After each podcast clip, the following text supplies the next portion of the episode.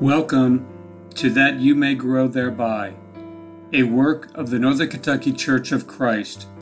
We are located at 18 Scott Drive in Florence, Kentucky. Our phone number is 859 371 2095.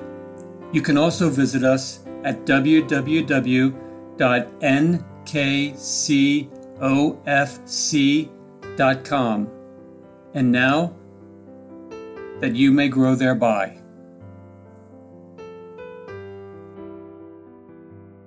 Thank you for listening to That You May Grow Thereby. I am Greg Litmer. I'm one of the elders of the Northern Kentucky Church of Christ, and I'm looking very much forward to this episode today. In the last episode, we talked about one of the greatest and most fundamental, foundational doctrines of the Bible the deity of Jesus we focused our attention upon Colossians chapter 2 and verse 9, a verse that says, For in him all the fullness of deity dwells in bodily form. The point being made is that all that is deity dwelt in our Lord. In him was the fullness of God himself, or to put it another way, God in all of his fullness dwelt in Jesus. To make it as clear as possible, in Jesus was the completeness of deity. Colossians chapter 2 and verse 9 express the absolute and perfect, essential, and personal deity of the Lord. We noted in that episode that the deity of Jesus on earth was repeatedly foretold in the Old Testament prophets and in the Psalms, and that the New Testament shows us that while on earth, Jesus possessed and utilized attributes of deity. To name just a few, we found that Jesus forgave sins. That was in Luke chapter 5. He had power over nature, calming a raging storm simply by saying, Peace, be still. That's in Mark chapter 4. He had the power of deity over disease, over demons, over death, even over his own life.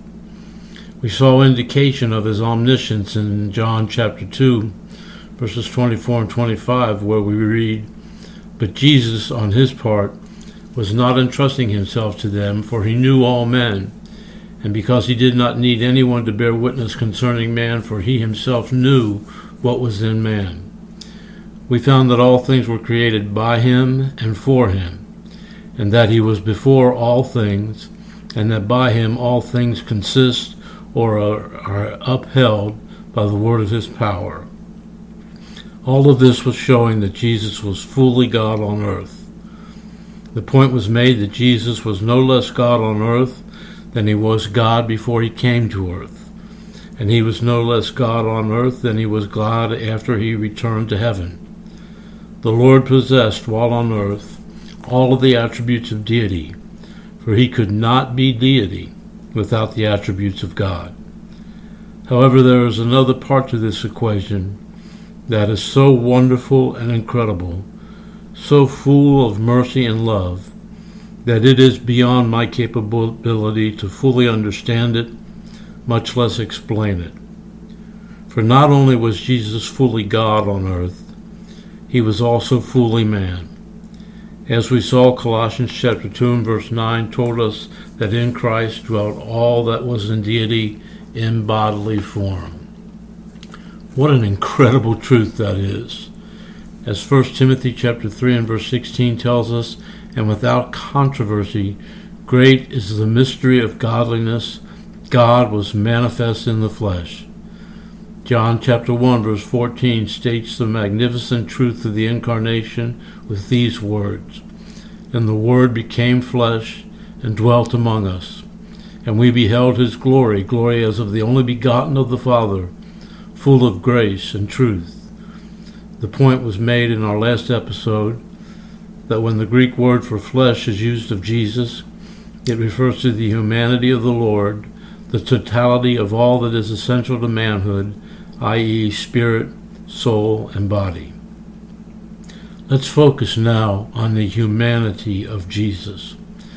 In Isaiah chapter 7, verse 14, we find one of the most famous of the messianic prophecies.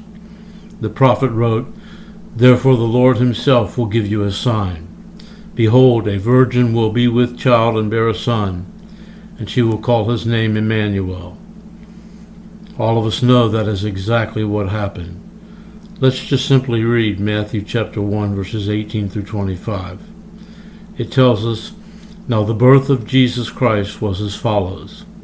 When his mother Mary had been betrothed to Joseph, before they came together, she was found to be with child by the Holy Spirit.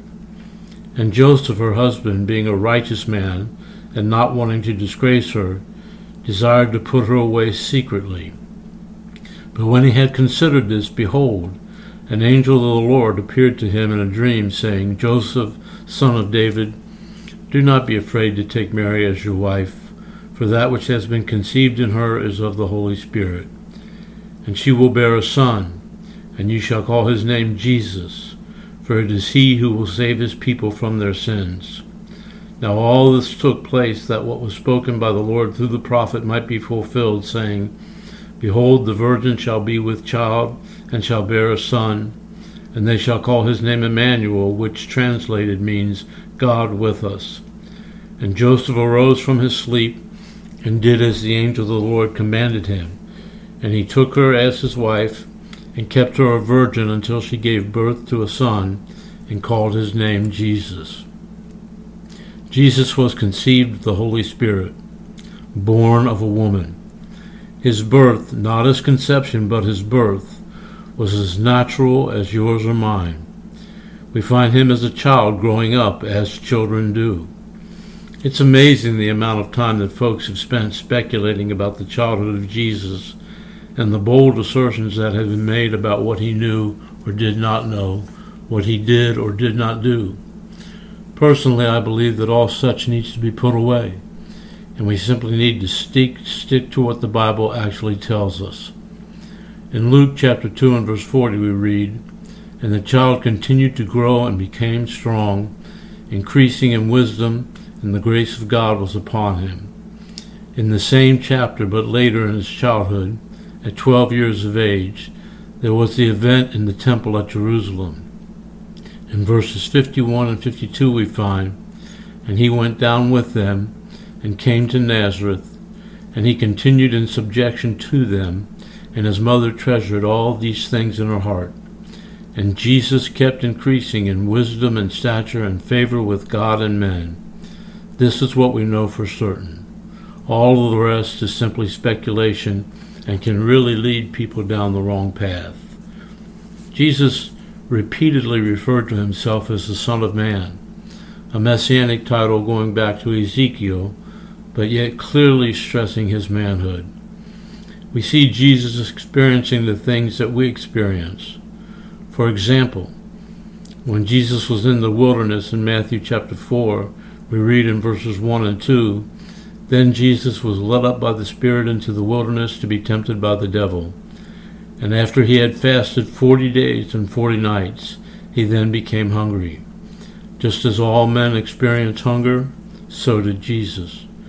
Turning to John chapter 4, verses 5 through 7, we find Jesus tired and thirsty. It tells us, So he came to a city of Samaria, near the parcel of ground that Jacob gave to his son Joseph, and Jacob's well was there. Jesus, therefore, being wearied from the journey, was sitting thus by the well. It was about the sixth hour. There came a woman of Samaria to draw water. Jesus said to her, Give me a drink. Even as he was upholding all things by the word of his power, Jesus got tired and thirsty. I don't understand it, but we can see that it is true. What does the situation with Lazarus tell us about the humanity of Jesus? In John 11, verses 32 through 35, we find, Therefore, when Mary came where Jesus was, she saw him and fell at his feet, saying to him, Lord, if you had been here, my brother would not have died.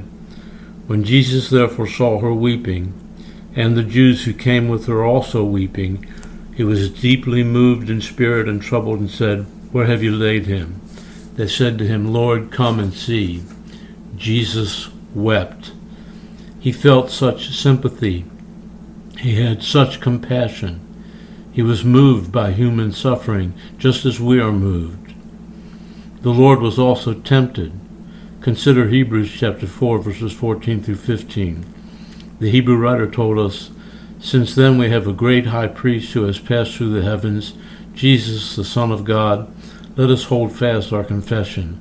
For we do not have a high priest who cannot sympathize with our weaknesses, but one who has been tempted in all things as we are, yet without sin.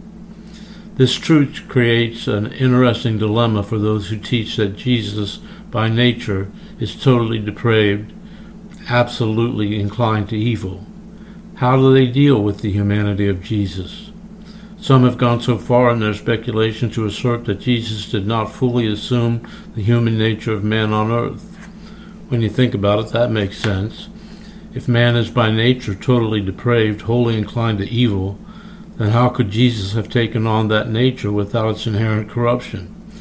The truth of the matter is that man is not totally depraved and does not have an absolutely corrupt nature. The clearly taught humanity of Jesus denies that false doctrine. Then again, there are those who have felt compelled to come up with some sort of explanation concerning how Jesus could have been tempted at all points as we are, yet without sin. There are those who teach that Jesus had a, a leg up, so to speak. They teach that in some ways his deity protected his humanity from sinning, and that's why he did not sin. I don't buy that, and it is most certainly not what Hebrews chapter 4, verses 14 through 15 teaches.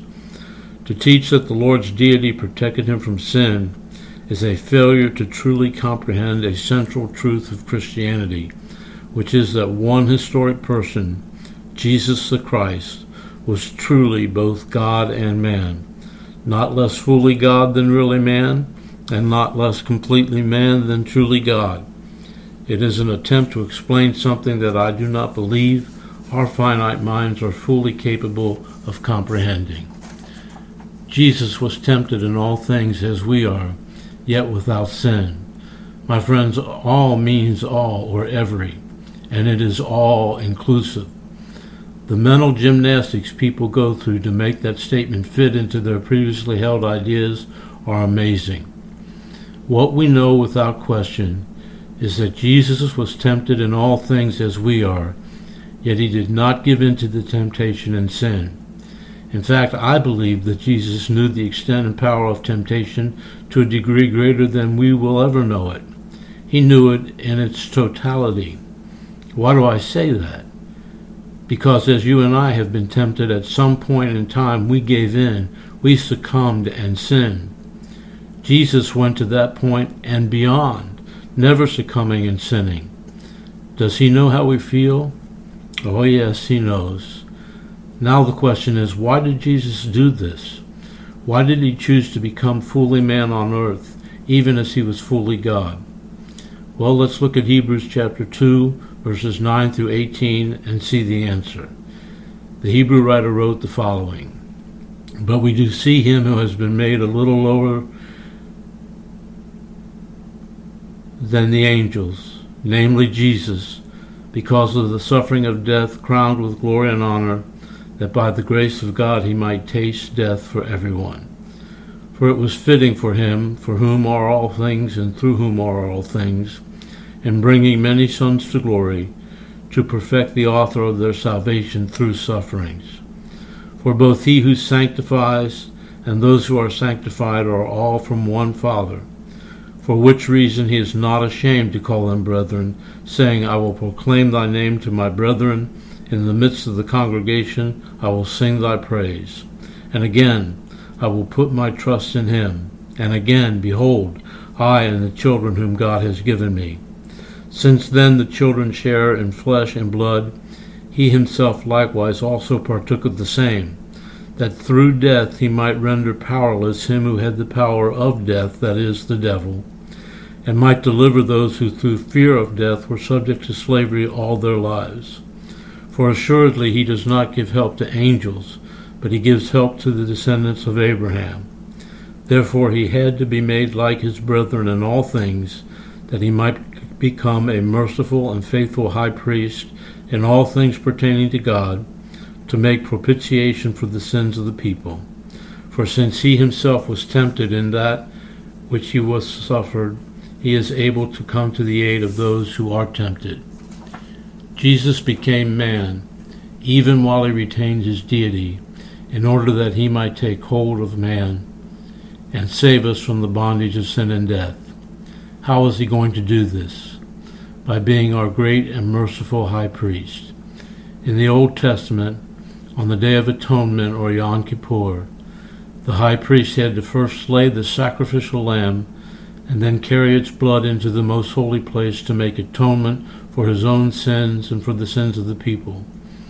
Jesus came here to sacrifice, and he was both the offerer and the offering. Look with me at Romans or Hebrews rather chapter 10. In verse 5 we find therefore when he comes into the world he says sacrifice and offering thou hast not desired but a body thou hast prepared for me. Skipping down to verse 9 and reading through verse 14, the passage continues and says, Then he said, Behold, I have come to do thy will. He takes away the first in order to establish the second. By this will we have been sanctified through the offering of the body of Jesus Christ once for all. And every priest stands daily ministering and offering time after time the same sacrifices which can never take away sins.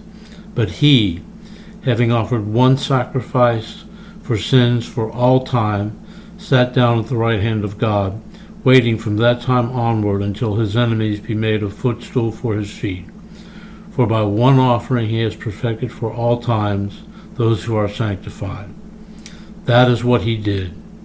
Jesus came to earth being fully God and retaining all of the attributes of deity and became at the same time man, with all the essential attributes of man, in order that he might die as a sacrifice, paying the debt we owe for our sins, even though he was sinless. He had to remain sinless to give back to God on behalf of all men what we take from him when we sin a perfect, pristine, non corrupted human being. He did it that we might go to heaven when we die. He did it, my friends, because He loves us. I would pray that you would all join in me in thinking, perhaps this very day, of the practical applications of this incredible and wondrous truth in your life. Maybe you won't, but I pray that you do, and then have it make a difference in the way you live. Thanks for listening.